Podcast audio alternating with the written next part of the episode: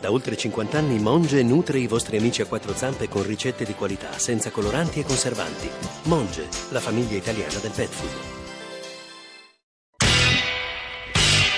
Radio Anch'io, l'attualità in diretta con gli ascoltatori. Arrivare la sera e non sapere cosa mettere in tavola è un grosso problema che i nostri politici hanno dimenticato, o voluto dimenticare, e la gente ha espresso un voto di protesta, più che di protesta, di disperazione. La gente ha necessità di certezze, almeno la certezza basilare del lavoro. Il signor Mario ha 75 anni, è un pensionato, vive al nono piano di uno dei grattacieli di Tor Bella Monaca. Ci spiega perché, secondo lui, la Raggi ha stravinto in questa periferia a sud-est di Roma, la più popolosa di tutta la città e forse anche la più degradata.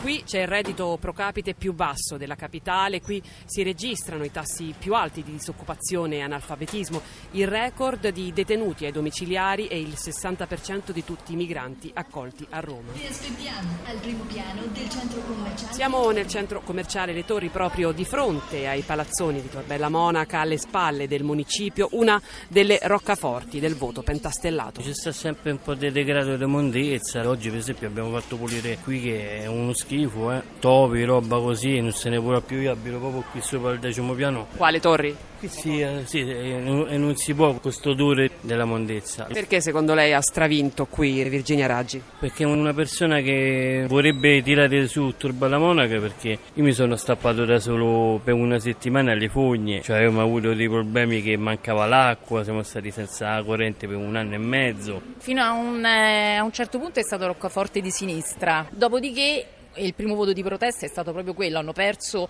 Tor Bella Monaca. I motivi sono tanti: mafia capitale, occupazioni abusive, mancanza di lavoro che comunque è generalizzata, quindi non è solo una questione di Roma, è una questione proprio di gestione generale del paese, e tante altre situazioni di estrema periferia. Quando ci sono ragazzi disoccupati, abbandonati alla droga, allo sfruttamento del sesso, quando ci sono persone che devono campare con il minimo della pensione. Penso che la gente finalmente spera, l'ha votato chiaramente anche chi non l'aveva mai votati, anche io non l'avevo mai votati. Tor Bella Monaca è una delle realtà più difficili di Roma. È un voto contro Renzi? Secondo me sì pure, a Renzi ha raccontato tante cose non veritarie, visto che bene o male non ha sistemato niente tutto quello che ha fatto. Tutti parlano di un cambiamento, se può succedere che è un cambiamento, che fa bene, leva la monnezza che sta su sta borgata che è piena di monnezza. Le parole ormai non servono più, sono i fatti. Quanto è lontano il paese, che l'Italia che ci ha raccontato Renzi in questi anni, da quella reale? No, proprio non esiste, è stato un cumulo di bugie, perché con una mano dava 80, con l'altra se ne prendeva il doppio. Perché sono soprattutto le periferie ad abbandonare il PD? Ci hanno delusi, hanno promesso, hanno fatto, e invece il degrado è aumentato, proprio non ci si fila nessuno. Che cos'è Tor Bella Monaca oggi? È un ricettacolo di gente che spara di passa la giornata, ti guarda alle spalle, ma questo non succede solo a Tor Bella Monaca, eh? Cioè è proprio un degrado assoluto.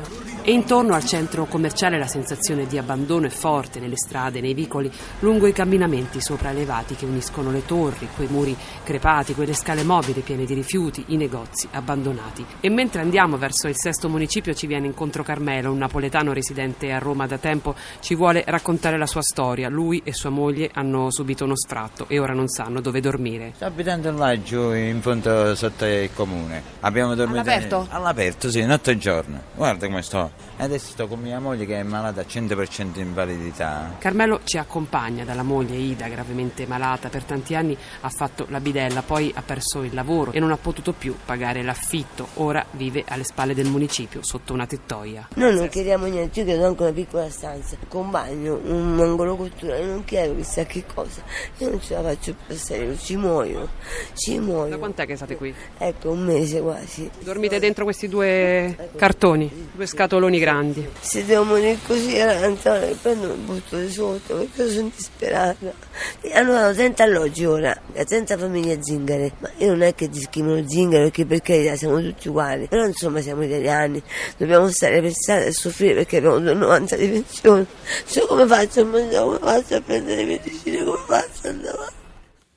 Sono le 9:11, Radio Anch'io, questo era il racconto, ovviamente un piccolissimo pezzo di Tor Bella Monaca, che è una realtà gigantesca di Roma, di Valeria Volati. Le voci che abbiamo appena ascoltato esprimevano tante cose che nemmeno sto qui a riassumere, perché credo sia più interessante sentire Luigino Bruni e Serena Sileoni, che sono qui nei nostri studi di Saxa Rubra. 335-699-2949 per i vostri messaggi, sms, whatsapp audio, radioanchio@rai.it per i messaggi di posta elettronica. Noi stamane siamo partiti da un quesito che sembrerebbe accademico, ma che in realtà riguarda come queste voci, speriamo, abbiano dimostrato il paese reale, cioè il paese come si vive oggi in Italia, ovviamente in pezzi d'Italia, perché il paese è molto complesso, e quanto ci scrivono gli ascoltatori dimostrano anche questa complessità, perché arrivano anche dei messaggi che ci dicono: guardate che il sentimento generale del paese è cambiato, non ci sono soltanto quelle voci e quelle analisi che abbiamo ascoltato sinora. Però Luigino Bruni, che insegna economia politica alla LUNSA, lavora molto sull'economia civile, sull'economia della felicità, poi spiegheremo cosa siano, ma insomma, che ci dicono queste voci, Bruni? Ma dicono che il paese ha tanti paesi dentro. A me mi ha colpito molto questo racconto di Tor Bella Monaca, perché che in Italia ci siano delle persone che in queste condizioni non è da paese decente. Noi dobbiamo fare di più e far meglio. Abbiamo sempre avuto povertà, abbiamo sempre avuto emarginazione, ma ciò che colpisce è che queste povertà siano dentro la capitale, a fianco a noi, a fianco ai grattacieli. Non sono scene da paese civile. Occorre far di più per le povertà. Ecco perché dico che non esiste un problema di tasse più o meno alte, più o meno basse. Ci sono dei segmenti del paese molto diversi che vanno visti, vanno guardati, vanno visti, e occorre agire di più e assieme. Questo è un messaggio molto forte e molto chiaro. Serena Sileoni. Sì, sono d'accordo, bisogna fare di meglio, ma per fare di meglio credo che a tutti i livelli, territoriali e nazionali, bisogna iniziare a pensare di fare di meno.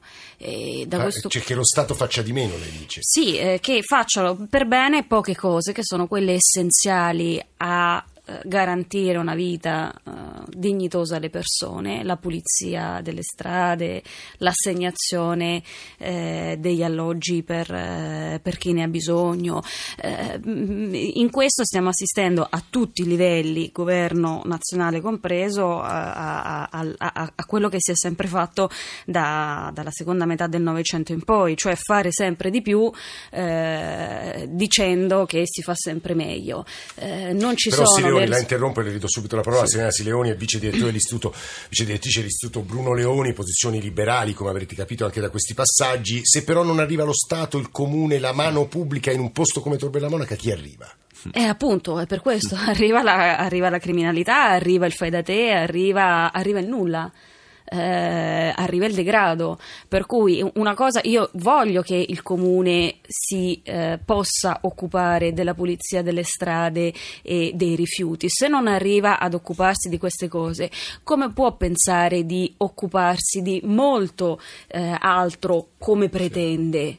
Allora, iniziamo a pensare veramente ai servizi essenziali, e forse si scopre anche che non riesce nemmeno a far quelli. E che addirittura... Signori, faccio una domanda secca che rubo gli ascoltatori, la faccio a tutte e due, poi cominciamo a sentire altri ascoltatori, la loro viva voce. La promessa del reddito di cittadinanza, ecco la ragione della vittoria dei 5 Stelle. Ieri si è riaperto il dibattito, mi pare che Renzi abbia già risposto no, perché bisogna dare opportunità, non garanzie. Sileoni, come la pensa su questo? Allora, il reddito di cittadinanza potrebbe anche essere una risposta a quel disagio che abbiamo sentito. Potrebbe anche essere una risposta a quel disagio, purché allora, c'è una cosa molto semplice: è sostenibile un reddito di cittadinanza se di nuovo continuiamo, lo Stato e gli enti territoriali prosciugano le risorse che stanno prosciugando adesso? No, non è possibile. Allora è anche concepibile un reddito di cittadinanza purché venga spazzato via tutto quel welfare e assistenza sociale che poi sono stati anche, e penso a Roma ma non solo a Roma, il luogo dove si è annidata la corruzione, quando non la criminalità. Allora, se è un programma alternativo, cioè io ti do i soldi anziché darti i servizi, potrebbe anche essere una soluzione, se non altro perché sarebbe minimamente sostenibile, altrimenti è di nuovo 17 miliardi è il costo calcolato dal Movimento 5 Stelle. Ieri Carla Ruocco qui ai nostri microfoni. Luigino, se l'alternativa fosse soldi, servizi, è molto preoccupante. importante, perché noi sappiamo che il reddito di una persona è fatto di reddito privato e di beni pubblici, quindi se noi dovessimo barattare 1.000 euro al mese con meno servizi pubblici è un disastro, anche perché Tor Bella Monaca è piena di sale giochi, cioè se noi oggi diamo del reddito cash a gente che ha disagi sociali finiscono nelle sale giochi e nei gratti e vinci. Noi abbiamo fatto un'indagine dove si mostra che le sale giochi in Italia sono distribuite secondo la mappa di povertà, più si è poveri più si gioca. Quindi questa è una grande battaglia di Luigino Bruni anche del quotidiano Avvenire contro il gioco d'azzardo, che è legato alle povertà, perché quando uno Stato fa 8 miliardi di cassa con l'azzardo, un fatturato di 88 miliardi l'anno, cioè sta facendo cassa con la povertà, quindi non può darmi un reddito di cittadinanza a chi poi finisce per utilizzarlo magari in buona parte in certe zone d'Italia in trappole che distruggono i poveri. Quindi ecco perché dico è un problema di patto sociale nel senso alto, cioè noi dobbiamo guardare alle povertà vere, agire in modo efficiente. È ovvio che siamo tutti d'accordo con uno Stato più leggero e più efficiente, ma non è un problema di far di meno, di far diversamente meglio, perché oggi non si esce. Vi dico solo una battuta sulla povertà. A me ciò che preoccupa molto oggi nell'ideologia dominante il mondo è che il povero sta diventando anche colpevole. Cioè noi sappiamo che il modello europeo di povertà non considerava il povero colpevole, ma solo sfortunato. In realtà un'ideologia che sta arrivando molto dagli Stati Uniti ci sta convincendo che il povero è colpevole, è pigro, è fannullone, quindi è bene non far niente. A me questo preoccupa molto, perché noi qui buttiamo via millenni di civiltà. Giovanni da Roma, Fabrizio da Oristano. Giovanni, buongiorno. Buongiorno. Prego. Ma io sono molto preoccupato da come si racconta quello che sta succedendo. Perché? Nel senso che sembra che si pretenda di risolvere in un tempo relativamente ridotto i disastri che sono stati realizzati sulla nostra economia da più di 20 anni a questa parte. La nostra economia da più di 20 anni a questa parte non solo non ha avuto indicazioni per sviluppare gli investimenti, ma addirittura è stata depauperata da una politica del signor professor Tremonti, che ha svenduto per far apparire un reddito che non aveva sostegno di sviluppo. Questa situazione adesso non si può recuperare in 2 mesi o in 2 anni. Cioè lei ci sta dicendo stiamo addebitando al governo Renzi colpe non sue. Questo è abbastanza palese, non vorrei ritornare banalmente su questa posizione. La preoccupazione è che non si racconta quello che si dovrà fare. Cioè un paese che in cui comunque il tasso di realismo rispetto alle condizioni economiche dello stesso è basso. Su questo devo dire, Giovanni, trovo una certa assistenza di una piccola parte di ascoltatori che dicono guardate che amministrare un paese con il debito pubblico che ha l'Italia è difficilissimo. Fabrizio D'Auristano e poi ci sono Massimiliano Valerii e Marco Revelli. Fabrizio, buongiorno anche a lei. Buongiorno a lei e ai radioascoltatori. Ci dica. Premesso che sono sempre stato un votante della centrodestra. Sì. E alle ultime votazioni non sono più andato a votare, ho votato solo per le europee. A Matteo Renzi, in quanto credevo una persona con le idee abbastanza chiare, ma si è rivelato tutt'altra persona. Sono un operaio e lavoro dall'età di 15 anni, ho sempre versato le tasse, i contributi, sono padre di famiglia, ho 3 bambini. E io dico, io non riesco a arrivare alla fine del mese con tutto, ho uno stipendio uno stipendio di 1.500-1.600 euro. Ma quello che ha fatto il governo Renzi, visto che si dice e anche i suoi parlamentari lo vogliono dire, non è così, perché io sono a contatto con i clienti, lavoro in una cava di sabbia, è vero la disperazione della gente, soprattutto qua in Sardegna. Esatto, la Sardegna è un caso a sé. Non dico io, parlo della mia isola, però quante altre regioni possono essere come la Sardegna. Il governo Renzi, anziché parlare e dire abbiamo fatto e voi non avete fatto niente, avete creato solo disperazione. Perché la gente Ora io credo, Fabrizio, scusi se la interrompo, perché in realtà le parole dolenti di Fabrizio trovano eco in molti messaggi che stiamo ricevendo. È difficile fare un'analisi. La Sardegna, noi dedicammo una puntata in diretta da Carbonia sulle difficoltà veramente acute che hanno alcune zone del nostro paese, in particolare nelle isole del nostro paese. Però il racconto all'indomani di elezioni amministrative, in cui si esprime anche molto risentimento, molta rabbia, non è facile, perché fotografare il paese in generale è difficile, in questi momenti è particolarmente difficile. Massimiliano Valerii è direttore generale del Censis, che questa operazione la fa da decenni, tra l'altro con grandi capacità e anche delle metafore molto, molto azzeccate, se posso dire, nella descrizione del paese stesso. Resistenza profonda di questo paese anche rispetto alla crisi, una propulsione che sembrerebbe tornare a esserci, un ceto medio che è sempre più impaurito. Massimiliano Valerii, proviamo a fotografarlo in 2 o 3 minuti questo paese, so che è difficilissimo. Buongiorno, benvenuto. Buongiorno a voi. Guardi, partiamo tanto dal risultato del ballottaggio. Mi sembra che l'interpretazione autentica l'abbia data il Presidente del Consiglio stesso, quando dice è il segnale di una voglia di cambiamento, perché nell'ultimo anno quello che ha prevalso è una specie di, come dire, assuefazione a una crescita da zero virgola. Venivamo da duri anni della crisi, le aspettative erano alte, però poi non c'è stato quel forte, ripeto, sia dal punto di vista della crescita economica, sia dal punto di vista della ripresa occupazionale. Io però voglio dire una cosa che probabilmente potrà suonare un po' contraddittoria rispetto al dibattito comune. In questi anni il nostro problema è principalmente il fatto che si è gonfiata una bolla del risparmio, nel senso che in questi anni è cresciuta la componente di contanti e depositi bancari degli italiani. Questo vale sia per le famiglie sia anche per le imprese. Allora il punto è, le misure che sono state messe in atto in questo periodo, che siano gli 80 euro, il bonus fiscale degli 80 euro, ma anche tutte le operazioni di iniezione di liquidità da parte della Banca Centrale Europea, vanno un po' in contraddizione. La verità è che i soldi ci sono ma non girano, sono lievitati i soldi fermi. Cioè il risparmio è aumentato, ci sta dicendo Valerii? Il risparmio è fortemente aumentato, e anche se si guarda con attenzione l'ultima relazione della Banca d'Italia, questo è sfuggito un po' ai commentatori, si nota come è diminuita anche la domanda di credito da parte delle imprese, mentre è aumentata la liquidità delle imprese. Il problema qual è? I soldi ci sono ma non girano, per cui i consumi non ripartono e soprattutto non ripartono gli investimenti. Questo è il punto, non si tratta cioè di aggiungere liquidità. Allora le faccio una domanda, perché Valerii? Io do questa interpretazione, è venuta meno in questo paese la propensione al rischio, cioè ci si sente assolutamente soli, per cui si tengono i soldi fermi, pronti a coprire ogni rischio, e le imprese fanno gli investimenti col contagocce. Tenga presente che gli investimenti in termini di incidenza sul PIL sono ai minimi dal dopoguerra, cioè ci si sente soli, non si corre il rischio, abbiamo perso la cultura del rischio. Perché?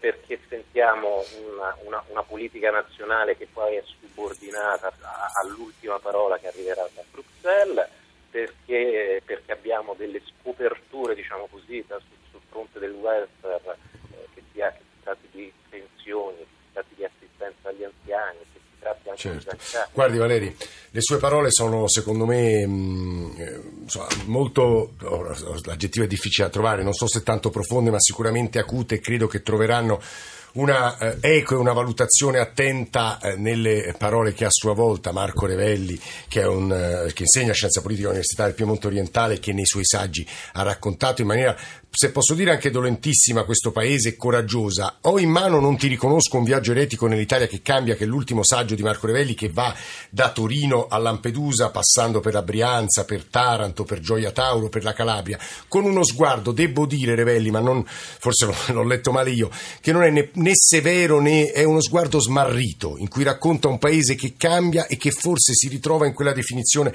che ha appena dato Valerii, una estrema difficoltà a pensarsi nel futuro, nel progetto. Professor Revelli, buongiorno, benvenuto.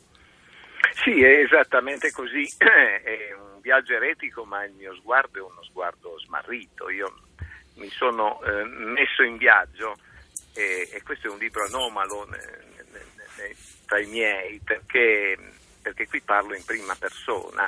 Mi sono messo in viaggio perché mi sentivo perduto nella mia stessa città, e quel non ti riconosco che è Torino. Io ho cominciato a dirlo a Torino, e poi l'ho ripetuto nelle diverse tappe, ma è a Torino e devo dire che l'esito del voto amministrativo a Torino rivela una città rovesciata rispetto all'immagine che ci dava di lei. Ho sentito il bisogno di mettere i piedi sul terreno, di smettere di guardare il paese dall'alto, di abbandonare lo sguardo da sorvolo che in genere... E che paese ha trovato, professor Revelli? E ho trovato un paese molto vicino a quello che gli ascoltatori ci restituiscono nel loro racconto. Un paese molto diverso dal racconto prevalente che viene fatto in alto, che viene fatto da chi governa, ma anche da buona parte del sistema dei media. Un paese a macchia di leopardo, sì, in cui ad alcune aree, alcune fasce, alcune aree, alcune zone che ancora respirano e forse sperano, ci sono anche molte macerie lasciate non solo da questi ormai quasi 8 anni di crisi, ma lasciate da un quarto di secolo di declino di cui nessuno si era accorto, per certi versi, o pochi si erano accorti. Io penso ai libri di Luciano Gallino, sono libri straordinariamente... 25 anni di declino, un ciclo lunghissimo per un paese. L'Italia temo che l'abbia vissuto, professor Revelli. Sì, l'Italia l'ha vissuto, e sentivo prima... il governo Renzi, le sue responsabilità. È indubbio che questo governo non ha la responsabilità di un declino che appunto è durato per un paio di decenni. Ha un'enorme colpa però, io credo un peccato mortale, qual è? Ed è quello di fare un racconto falso. E col passare delle settimane, dei mesi, questo si rivela. Un racconto falso, intendiamoci, non un racconto privo di qualche fondamento, perché c'è un pezzo di quest'Italia che sta bene e che anche... Però lei dice il pezzo che sta male è ancora troppo ampio. Ma è enorme il pezzo che sta male, è un racconto fatto con gli occhi di una oligarchia autoreferenziale, che vede molto se stessa e molto egoista, in cui la gente, guardiamo il voto di Roma, guardiamo il voto di Torino. Guardi, professore Revelli, ma non è solo Torino, è il Piemonte. Le parole di Massimiliano Valerii aggiungono, devo dire, molto a questa trasmissione, assieme all'insieme delle riflessioni e delle domande degli ascoltatori, e io ripartirei da quello che avete detto, da quello che hanno detto gli ascoltatori, ovviamente con Serena Sileoni e Luigino Bruni, che immagino abbiano molte cose da aggiungere, dire e specificare su quanto è stato detto. Noi adesso diamo la linea al giornale radio delle 9:30 per le ultime notizie, e poi torniamo assieme in diretta a Radio Anch'io e parleremo anche molto di tasse.